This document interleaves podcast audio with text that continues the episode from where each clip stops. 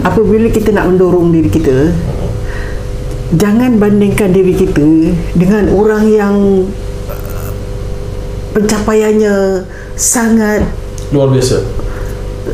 perbezaan pencapaian tu sangat besar Okey. kita ni markah D Hmm. lepas tu kita nak bandingkan diri kita dengan orang yang markah A plus A1. A1 kita D So nak banding dengan C dulu. uh, C minus C minor. ha, yang yang macam kita elok sikit Okey. Baik. Assalamualaikum warahmatullahi wabarakatuh. Waalaikumsalam warahmatullahi wabarakatuh Um, kita dalam sesi ketiga, rekaman sesi ketiga untuk radio bisnes. Uh, jadi hari ini kita nak bercakap uh, pasal mendorong diri sendiri. Ha? Tapi dalam konteks mem- mem- membandingkan diri. Ha. Kami orang suka saya nak jadi macam dia, saya nak jadi macam dia, saya nak jadi macam dia. Uh, perkara ini bagus ke tak bagus puan dulu?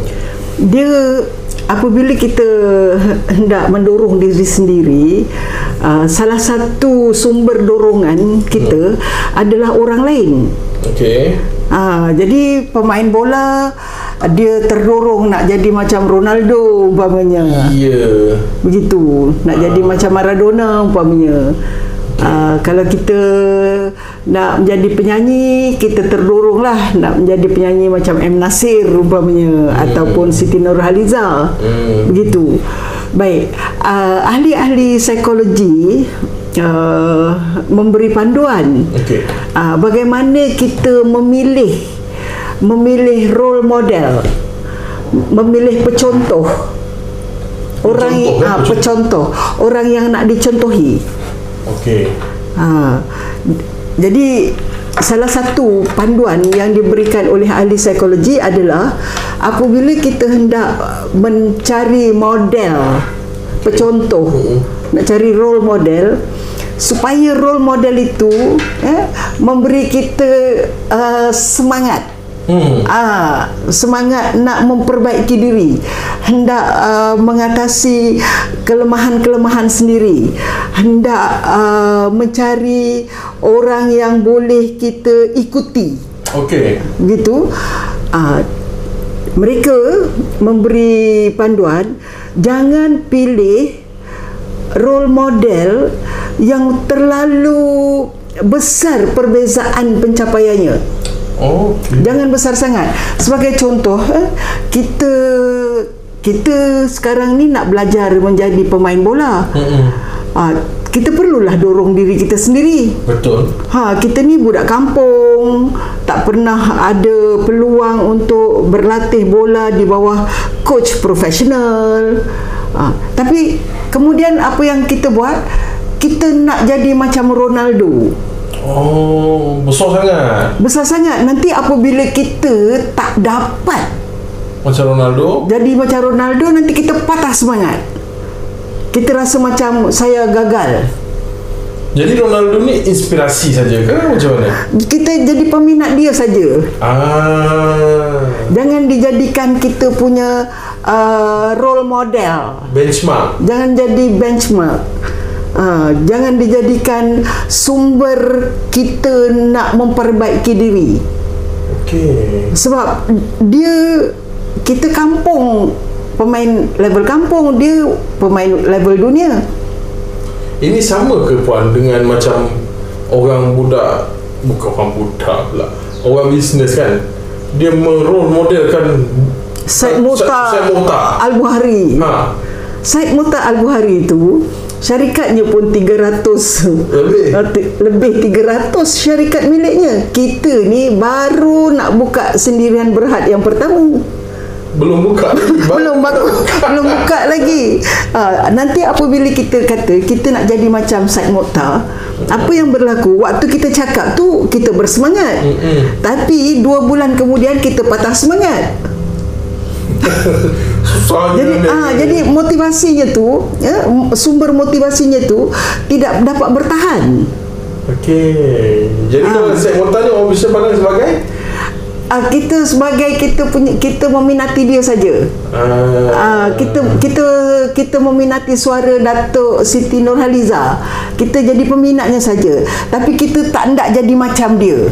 Bukan tak nak jangan jadikan dia sebagai pendorong kita hmm, mengapa nanti apabila kita tak dapat jadi macam dia hmm. nanti kita patah semangat Okey.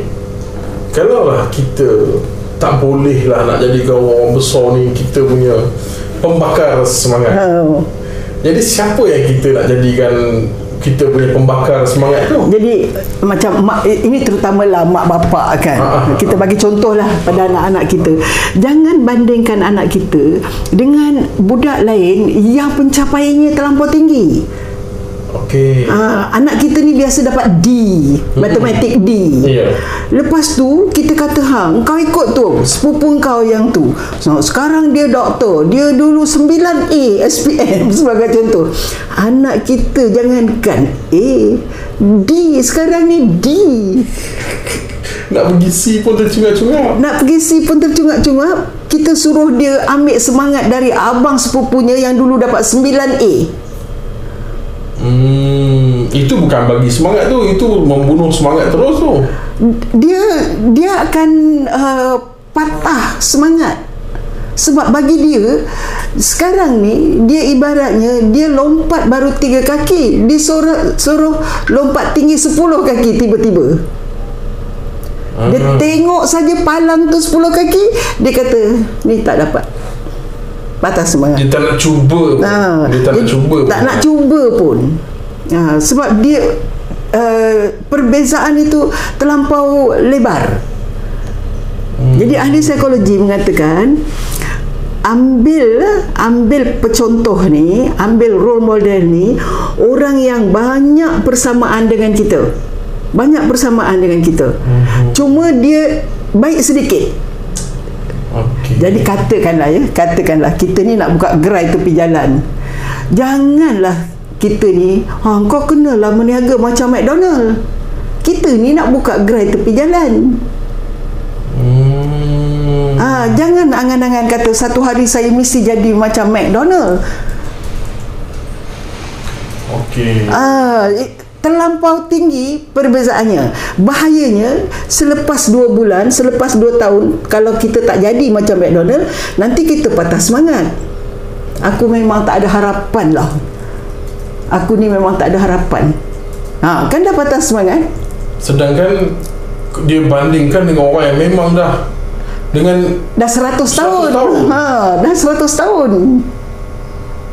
ini yang bila kita buat uh, bila ramai orang salah dia salah membuat perbanding membandingkan diri dia dengan orang-orang yang besar atau besar atau besar dia dia jadi uh, cepat buat kesilapan dia nak cepat sampai macam orang itu Nak cuba pun dia tak mau. hmm. Dia tak ada harapan. Ah, ini biasa kita dengar kan. Ah, ustaz-ustaz kata kita kena mencontohi Nabi Muhammad begini begini begini. Nanti apa dia jawab? Hmm. Nabi Muhammad bolehlah. Hmm. Ah, kan nampak? Bermakna dia mencuba pun tak mau. jadi cara yang betulnya macam mana Puan? Ah, yang saya ulang lagi sekali, ahli psikologi mengatakan supaya kita ada harapan. Pilih kita punya role model tu orang yang banyak persamaan dengan kita. Hmm. Hmm. Tetapi lebih sedikit saja daripada kita. Hmm. Hmm. Jadi kita sebagai contoh kita D ya, matematik D, D. pergilah cari kawan yang C minus. Oh. Ah okeylah aku bolehlah ni ada harapan ni dia pun boleh dapat C minus. Takkan aku tak boleh sikit aja bezanya. Hmm. Ah jadi dia tak mustahil. Pengharapan, eh, pengharapan. Ini teori expectation, teori pengharapan. Kita akan lakukan sesuatu hanya apabila kita ada harapan kita dapat buat. Betul. Kalau kita tak ada harapan tak dapat buat, kita takkan buat perkara itu. Kita tak nak mencuba pun kita tak mau. Jadi macam buang masa kan? Kita rasa buang masa. Ah, jadi sangat penting ya, sangat penting apabila mak bapa umpamanya atau bos-bos umpamanya suruh kita uh, perbaiki cara kerja kita uh, role model yang dipilih tu mestilah role model yang memberi kita harapan Okey. Jangan yang mematikan harapan kita Okey, okey. Ha, jadi kita bandingkan gerai bawah pokok kita dengan gerai bawah pokok lain. Baru betul. Ha, jadi kita ni umpamanya sil kita satu hari RM500 tapi kita tengok gerai bawah pokok tu dia boleh jual RM600. Kita sekarang RM500. Macam mana ah, dia boleh jual RM600 tu macam mana? Disebabkan perbezaan itu tidak banyak, persamaannya yang banyak, banyak persamaan. Ya. dia bawah pokok kita bawah pokok. Dia goreng keladi kita goreng sukun sebagai Okey, contoh kan? ah dia pun suami isteri kita pun suami isteri. Ha? ah, jadi apabila perbezaan itu tidak tidak banyak cuma sedikit sahaja lebih baik daripada kita kita ada harapan boleh buat macam dia juga Hmm. kita ada harapan tu. Maknanya otak kita sudilah nak berfikir. ah sudilah nak berfikir. Macam mana dapat nak tambah 100 ah, ah nak seratus saja. Tapi kalau kita compare dengan ah. Restoran Cik Ahmad Ah. Contohnya. Habislah. Macam mana dia buat 4,000 sahaja Ha, dia restoran boleh lah kita gerai bawah pokok habis. Hmm. Terus kita mengatakan ah yang ada ni pun alhamdulillah ini pun dah elok Tak nak terus cuba naikkan sikit-sikit ya dia dia boleh menyebabkan kita hilang harapan Memang dia bagi efek Puan ya ya ya fikir. Okey. uh, sebab kajian menunjukkan kita akan buat kerja yang kita percaya kita boleh buat kalau kita percaya kita tak boleh buat memang kita tak akan buat cuba pun tak mau Baik. Okey. Dari dalam dalam tulisan yang puan tulis ini kan. Uh, kita mesti mencontohi mencontohi tu adakah kita mencontohi kerjanya? Kita mencontohi uh, pencapaiannya ke macam mana puan Kalau dalam uh, teori motivasi kita mencontohi cara kerjanya, cara kerja cara kerjanya yang dicontohi. Jadi jangan cakap ah dia boleh buat 600 kita pun boleh buat 600. Okey. Ya betul. Dia tu boleh buat 600 kita pun boleh buat 600 tapi yang dicontohi bukan 600 cara kerjanya. Ah, apa yang dia buat? Maka dia boleh dapat 600 itu yang dicontohi. Itu yang dicontohi. Cara kerjanya. Hmm, hmm, hmm. Jadi kalau kata uh, orang itu dia buat sesuatu yang di luar kemampuan kita buat, kita tak payah ikut lah. Begini kita sebagai orang bisnes eh, kita mesti tahu apa yang mendorong di, apa yang boleh mendorong diri kita Okey. dan apa yang menyebabkan kita hilang dorongan Itu kita kena tahu. kita kena tahu Hmm. ah kita kena tahu ah, oh aku ni hilang dorongan sebab aku tersalah pilih contoh role model dia salah Okey. Okey, kalau macam itu saya hanya perlu pilih gerai pokok lain yang jual pun macam kita juga. Ah. Janganlah kita jual keropok lekor nak dibandingkan dengan orang yang jual mi ketam Walaupun bawah pokok. walaupun bawah pokok. Okey, dia makin deep lah ni. Ah dia dia tak banyak persamaan dengan kita. Hmm. Jadi ciri-ciri uh, orang yang kita kena follow ni nombor satu jaraknya tidak terlampau jauh dengan kita. Ya. Okey. Nombor dua dia ada ciri-ciri persamaan yang Ya banyak. dengan kita. Okey, nombor tiga tiru gerak Kerjanya. Okey, ada lagi puan? Ja, jangan tiru hasilnya. Jangan tiru hasilnya. Dia boleh jual 600, kita pun nak jual 600. Nanti kita marah-marah budak, jual lagi, jual lagi, jual lagi. Tapi apa yang nak dibuat? Ah, cuba tengok orang tu umpamanya dia yang panggil orang datang keropok leko keropok leko orang lain yang menggoreng orang lain. Kita tengok cara kerja Patutlah dia boleh panggil lebih ramai orang datang Mhm. Dia ada marketer di situ Dia ada tukang pegang banting. Ya, mana Encik-encik dan tuan-tuan, keropok leko original dari Terengganu, ini keropok losong. Dia ada orang yang itu. Yang kita ni, kita, Kita. kita tak ada orang tu. Kita lah yang goreng. Ha. Kita yang bungkus. Lepas tu kita marah kepada kita punya assistant sebab tak dapat uh, RM600 sehari jual. Hmm. Sebab apa yang kita bandingkan hasilnya. Tidak, yang kita akan tiru adalah cara kerjanya. Okey. Kita benchmark di situ. Baik. Ah, dia berapa pekerja sebagai contoh? Dia ada dua orang, kita ada satu orang. Okey. So ini antara uh, perkara-perkara yang usahawan perbandingan membandingkan diri sendiri kan ada pendapat-pendapat dia kata kalau kita target satu nanti kita dapat kosong jadi kita targetlah 10 dapat tiga ini ada ini daripada mana kata-kata kebenaran-kebenaran ni puan Uh, sa- uh, saya rujuk buku lah. Mm-mm. Bagi saya, saya rujuk buku. Yeah. eh.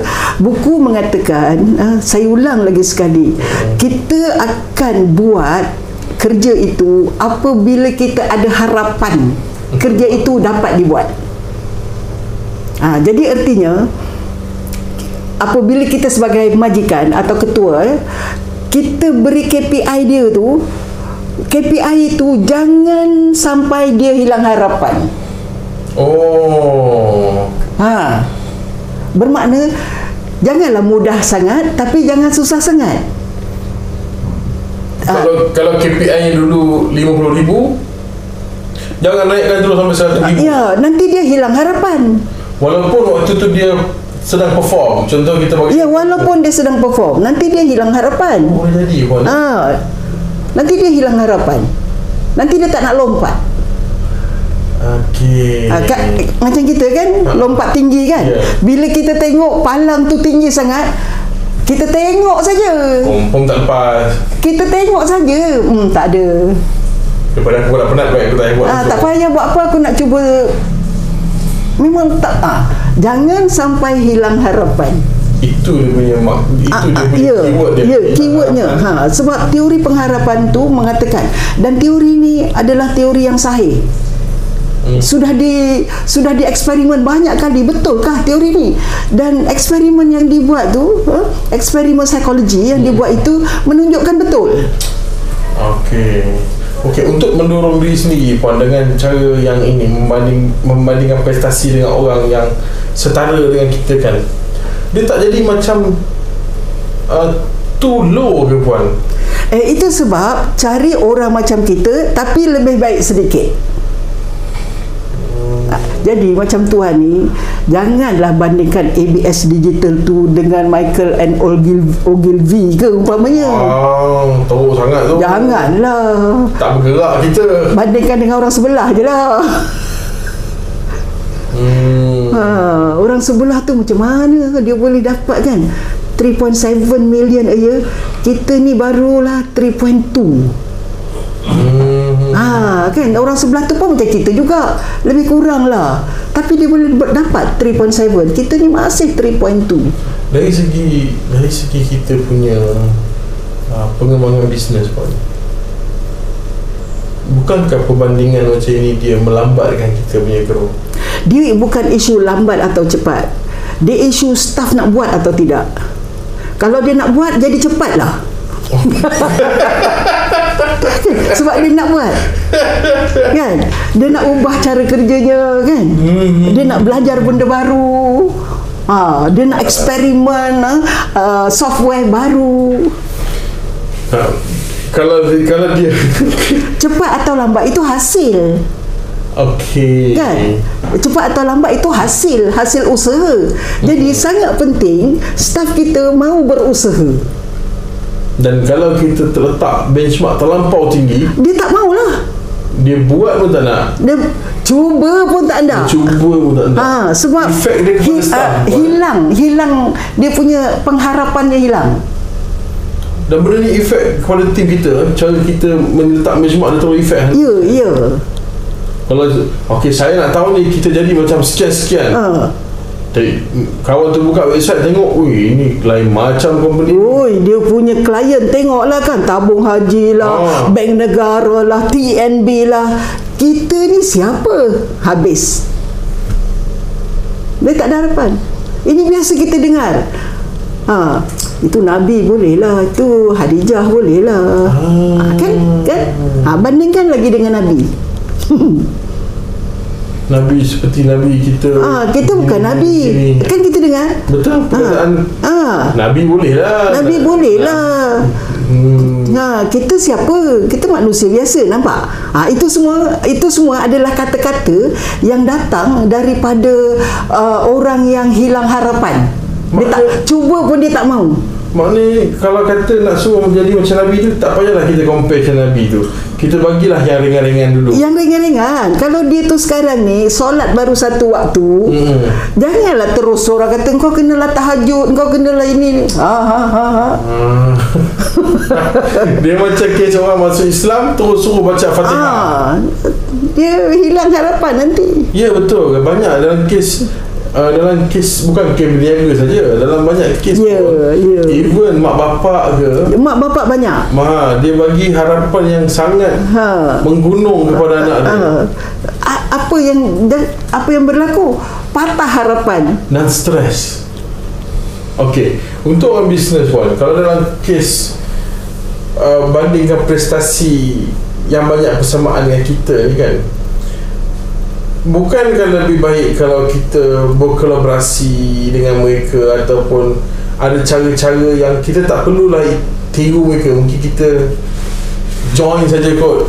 Uh, itu strategi bisnes lah. Itu eh, ini kita bercakap tentang uh, mendorong diri sendiri kan? Hmm. ah jadi kita kan angan-angan kan. Jadi angan-angan kita tu Janganlah kita angan-angan nak jadi macam Siti Nurhaliza Jadilah jual bintang kampung dulu Bintang kampung dulu kan ha. Masuk pertandingan-pertandingan kampung Ah, dulu ini di kampung pun kita tak dapat job macam mana. Semua wedding kampung, kenduri kampung tak panggil kita nyanyi umpamanya. Okey Ini juga Saya pun Dapat tadi bila puan cakap tadi kan Jadi bintang kampung dulu Ya. Jadi bintang daerah dulu Ya. Adakah oleh sebab salah benchmarking ni Banyak usahawan juga buat silap Ya. Dalam buat keputusan Ya. Maknanya Dia benchmark CA CA itu Buat begini begini begini Ya. Dia pun nak ikut sedangkan Dia nak dia, ikut belum juga. ada kemampuan Dia bukan hanya dia belum ada kemampuan. Ha. Ini memang macam mana kucing angan-angan nak jadi singa. hmm. Ha. Ini dua dua dua dua businessman yang sangat berbeza. Uh, bakatnya, networkingnya, latihannya, uh, dukungannya sangat sangat berbeza. Dia jual apa pisang goreng Ya. Ya. Dia nampak restoran Ahmad pakai fryer, Ha, dia pun nak beli fryer. dia pun nak pergi Ya. deep fry tu. Ha. Sedangkan dia tak perlu pun deep fry tu. tak perlu pun sebab uh, cita rasa pelanggan Ha-ha. restoran uh, dengan cita rasa pelanggan goreng pisangnya tak sama dan market segmennya pun tak sama. Okay, ni ba- salah benchmark ni. Salah benchmark nanti kita kita kata okey saya dah keluarkan duit sekian banyak beli Hmm. deep fryer lah begitu begini tak jalan juga. Aku memang tak ada bakat lah nak berniaga. Dia boleh pula menghukum dirinya mengatakan dia tidak ada bakat berniaga. Sedangkan sebenarnya dia tu tersalah benchmarking saja. Dia kena benchmark dengan Salahkan di sini okey puan. Kena santau lah aku rasa. oh, kena santau lah ada orang lain pula. Ah, So ini sangat bahaya benchmarking ni puan. Ah, dengan siapa kita kita benchmark? Okey. Anda kata kita ni ada benchmark yang kita dah capai puan. Uh, next step adakah kita stay at the same level ataupun kita terus buat benchmark cari benchmark baru Dia uh, kalau dalam bisnes Mm-mm. itu yang dipanggil growth plan. Okey. Rancangan pertumbuhan. Mm-mm. Dalam rancangan pertumbuhan ada banyak faktor yang kena di-upgrade. hmm, Ah, dia banyak faktor. Modal nak kena tambah. Sebagai contoh, lokasi nak kena tukar. Mana boleh? Kalau dah bawah pokok, banyak itu je lah. Kalau orang lalu pun banyak itu saja. Banyak itu saja kan? Ha, dia jadi ha, itu di bawah strategi bagaimana kita uh, hendak apa meningkatkan pertumbuhan lah. Sekarang ni kita bercakap bagaimana kita, supaya kita punya pembantu ni dua orang bibik ni semangatnya tak jatuh. Hmm. Dia dia mau memperbaiki cara kerjanya sekarang. Dia mau mencuba cari sendiri cara-cara lain Hmm. Ini benchmarking yang betul. Ah. Ini cara untuk mendorong diri sendiri. Jangan hilang harapan. Okey, baik puan. Jangan kecewa, jangan putus asa. Salah benchmarking kecil. Boleh, ah, ya boleh. Ha, dia boleh kata pula, ha, kalau macam ni nampaknya terbuktilah saya tak ada bakat. Eh, eh mana boleh? Memang aku ni tak ada tak ada apa tak ada tak ada rezeki lah. Ha, tak ada rezeki lah. Kena redha je lah. Itu salah benchmarking. Masalah benchmarking. Okey, dalam dalam mendorong diri sendiri ni puan. Perlu ke orang yang kita jadikan benchmark itu dia tahu kita jadikan dia benchmark? Tak, tak perlu. Tak perlu. Tak perlu. Okey. Adakah perlu juga orang yang kita jadikan benchmark itu kita kita ambil ataupun kita bermentor dengan dia? Dia sebenarnya yang kita nak benchmark tu cara kerjanya. Hmm. Ha, bukan orangnya. Orangnya takkan kita boleh repeat kan Betul. Kita takkan boleh clone Duplicate. Dah kalau tuan macam itu Macam mana pula orang nak jadi macam tuan Dia tuan ni unik Tiap-tiap manusia unik Ya. Jadi kita tak boleh jadi macam orang tu Tapi cara kerja tak unik Sebab pattern orang berjaya dengan pattern orang Ah, berjaya dikenal ha, pasti. kita tengoklah dia gunakan minyak apa, dia gunakan Hmm. kuali apa. Okey. Ha. Dia berapa minit dia Masak. masak, kita berapa minit. Dia gunakan tepung apa, kita gunakan tepung apa. Itu semua kita boleh benchmark. So benchmark ni adalah pencapaian dan juga cara kerja. Ya. So jangan dan jangan benchmark terlalu tinggi Ha, jangan sampai kita tak nak buat langsung. hilang harapan. Hilang harapan. Ah. Ha, dia punya keyword dia adalah hilang harapan. Hilang harapan, patah semangat. Sepatutnya benchmark ni kita jadikan dia sebagai Pendorong lah Pendorong. Ah, pendorong Ada harapan kan Hmm. Eh kalau macam ni kita pun boleh buat ha, Kan ada Kita boleh dengar orang cakap macam tu Eh kalau macam itu kita pun boleh buat Senang je buat ini kan. Dia senang ni Tak adalah susah Kan bukankah kita ada bercakap begitu Ini ini akan mempengaruhi self talk kita ke? Of course jadi apabila kita tengok perbezaannya terlampau tinggi Self talk kita kata apa Dia boleh lah Okey puan, untuk orang yang baru first time dengar puan bercakap pasal self talk ni. Uh, kita, boleh puan terangkan sikit self talk ni sebenarnya apa? Self talk ialah kata-kata yang kita ucapkan kepada diri kita sendiri. Kata hati kita. Kata hati. Maknanya- Melayu kata kata hati. Makna kita punya bisikan-bisikan tu. Kan kita cakap dalam hatiku aku berkata kan ada kan? dalam hatiku aku berkata. Ha self talk tu kata hati itulah. Hmm. Jadi hati kita berkata aku boleh buat ni. Boleh ni, boleh cuba ni. Hati kita berkata kan? Apa kesan self talk ni kepada kita puan? Self talk kita adalah sumber dorongan yang paling penting. Oh. Itu sebab dalam teori self talk apabila kita gagal dan kita nak bangkit balik mm nanti dia akan kata tukar self talk. Tukar self talk. Hmm. Tukar dari Jangan diulang self talk itu. Kata-kata tu. kata-kata gagal tu. Kata-kata yang selama ni kita gunakan dalam hati ni. Tukar self talk kita. Macam mana nak tukar tu? Sebab benda tu saya rasa um, Ah, macam tu lah tuan kata kan. Macam mana nak tukar tu puan Itu self talk tu. Self talk yang kuat Sampai saya boleh dengar. Sepatutnya dalam hati. Sepatutnya dalam hati. Macam mana nak buat tu? Sepatutnya dalam hati. Ah, Punya kuat. Sampai saya boleh dengar Hati tuan berkata-kata. Saya kena cakap lah orang dengar. Macam mana nak buat kan? Ah, tapi betul lah. Macam mana Ah, kita nak apa talk? apabila kita gunakan ayat macam mana nak buat Mm-mm. kan? Ah, itu ayat tu tak bagus. Dia menyebabkan kita tak nampak apa-apa. Mentol kita tak menyala Jadi ayat yang boleh menyalakan mental? tuan bagaimana caranya? Ah, nanti saya akan kata ah caranya kita buat begini begini begini. Bila tuan gunakan ayat macam mana nak buat tu? Tuan pun mentol padam saya pun mentol padam. Ini pengaruh self talk Ya. kepada bukan kepada kita je dengan orang-orang yang uh, di sekeliling kita. Pun macam mana saya nak jawab? Tuan pun macam confused. Tuan ni nak apa sebenarnya cakap macam tu kan? Sebenarnya tuan ni nak apa? Cakap macam tu. Macam mana tu? Ah, itu tuan nak cakap apa? Tapi kalau tuan kata puan bolehkah tuan uh, puan terangkan uh, bagaimana caranya? Oh dia nak tahu cara saya kata. Ha, saya pun berilah caranya. Kena buat satu siri. Uh, self talk teknik self talk So self self talk ni kalau salah cara kalau salah self talk bukan dia efek kepada kita saja, dia efek kepada orang yang mendengar orang yang mendengar keliling kita, Ha, staff kita. ha. Apakah Tuan, eh, sebenarnya banyak orang dia punya self talk ditulisnya dalam Facebook. oh, oh, Saya boleh baca itu self talk tu. oh bahaya ya. Ya. Kita tahu itu self talk yang self talk yang di type ke dalam Facebook. Apa ciri-ciri self talk yang ditype dalam Facebook ni puan? Ada ciri-cirinya. Ah itu bila, bila dia ber, dia kata dia bercakap dari hati kan.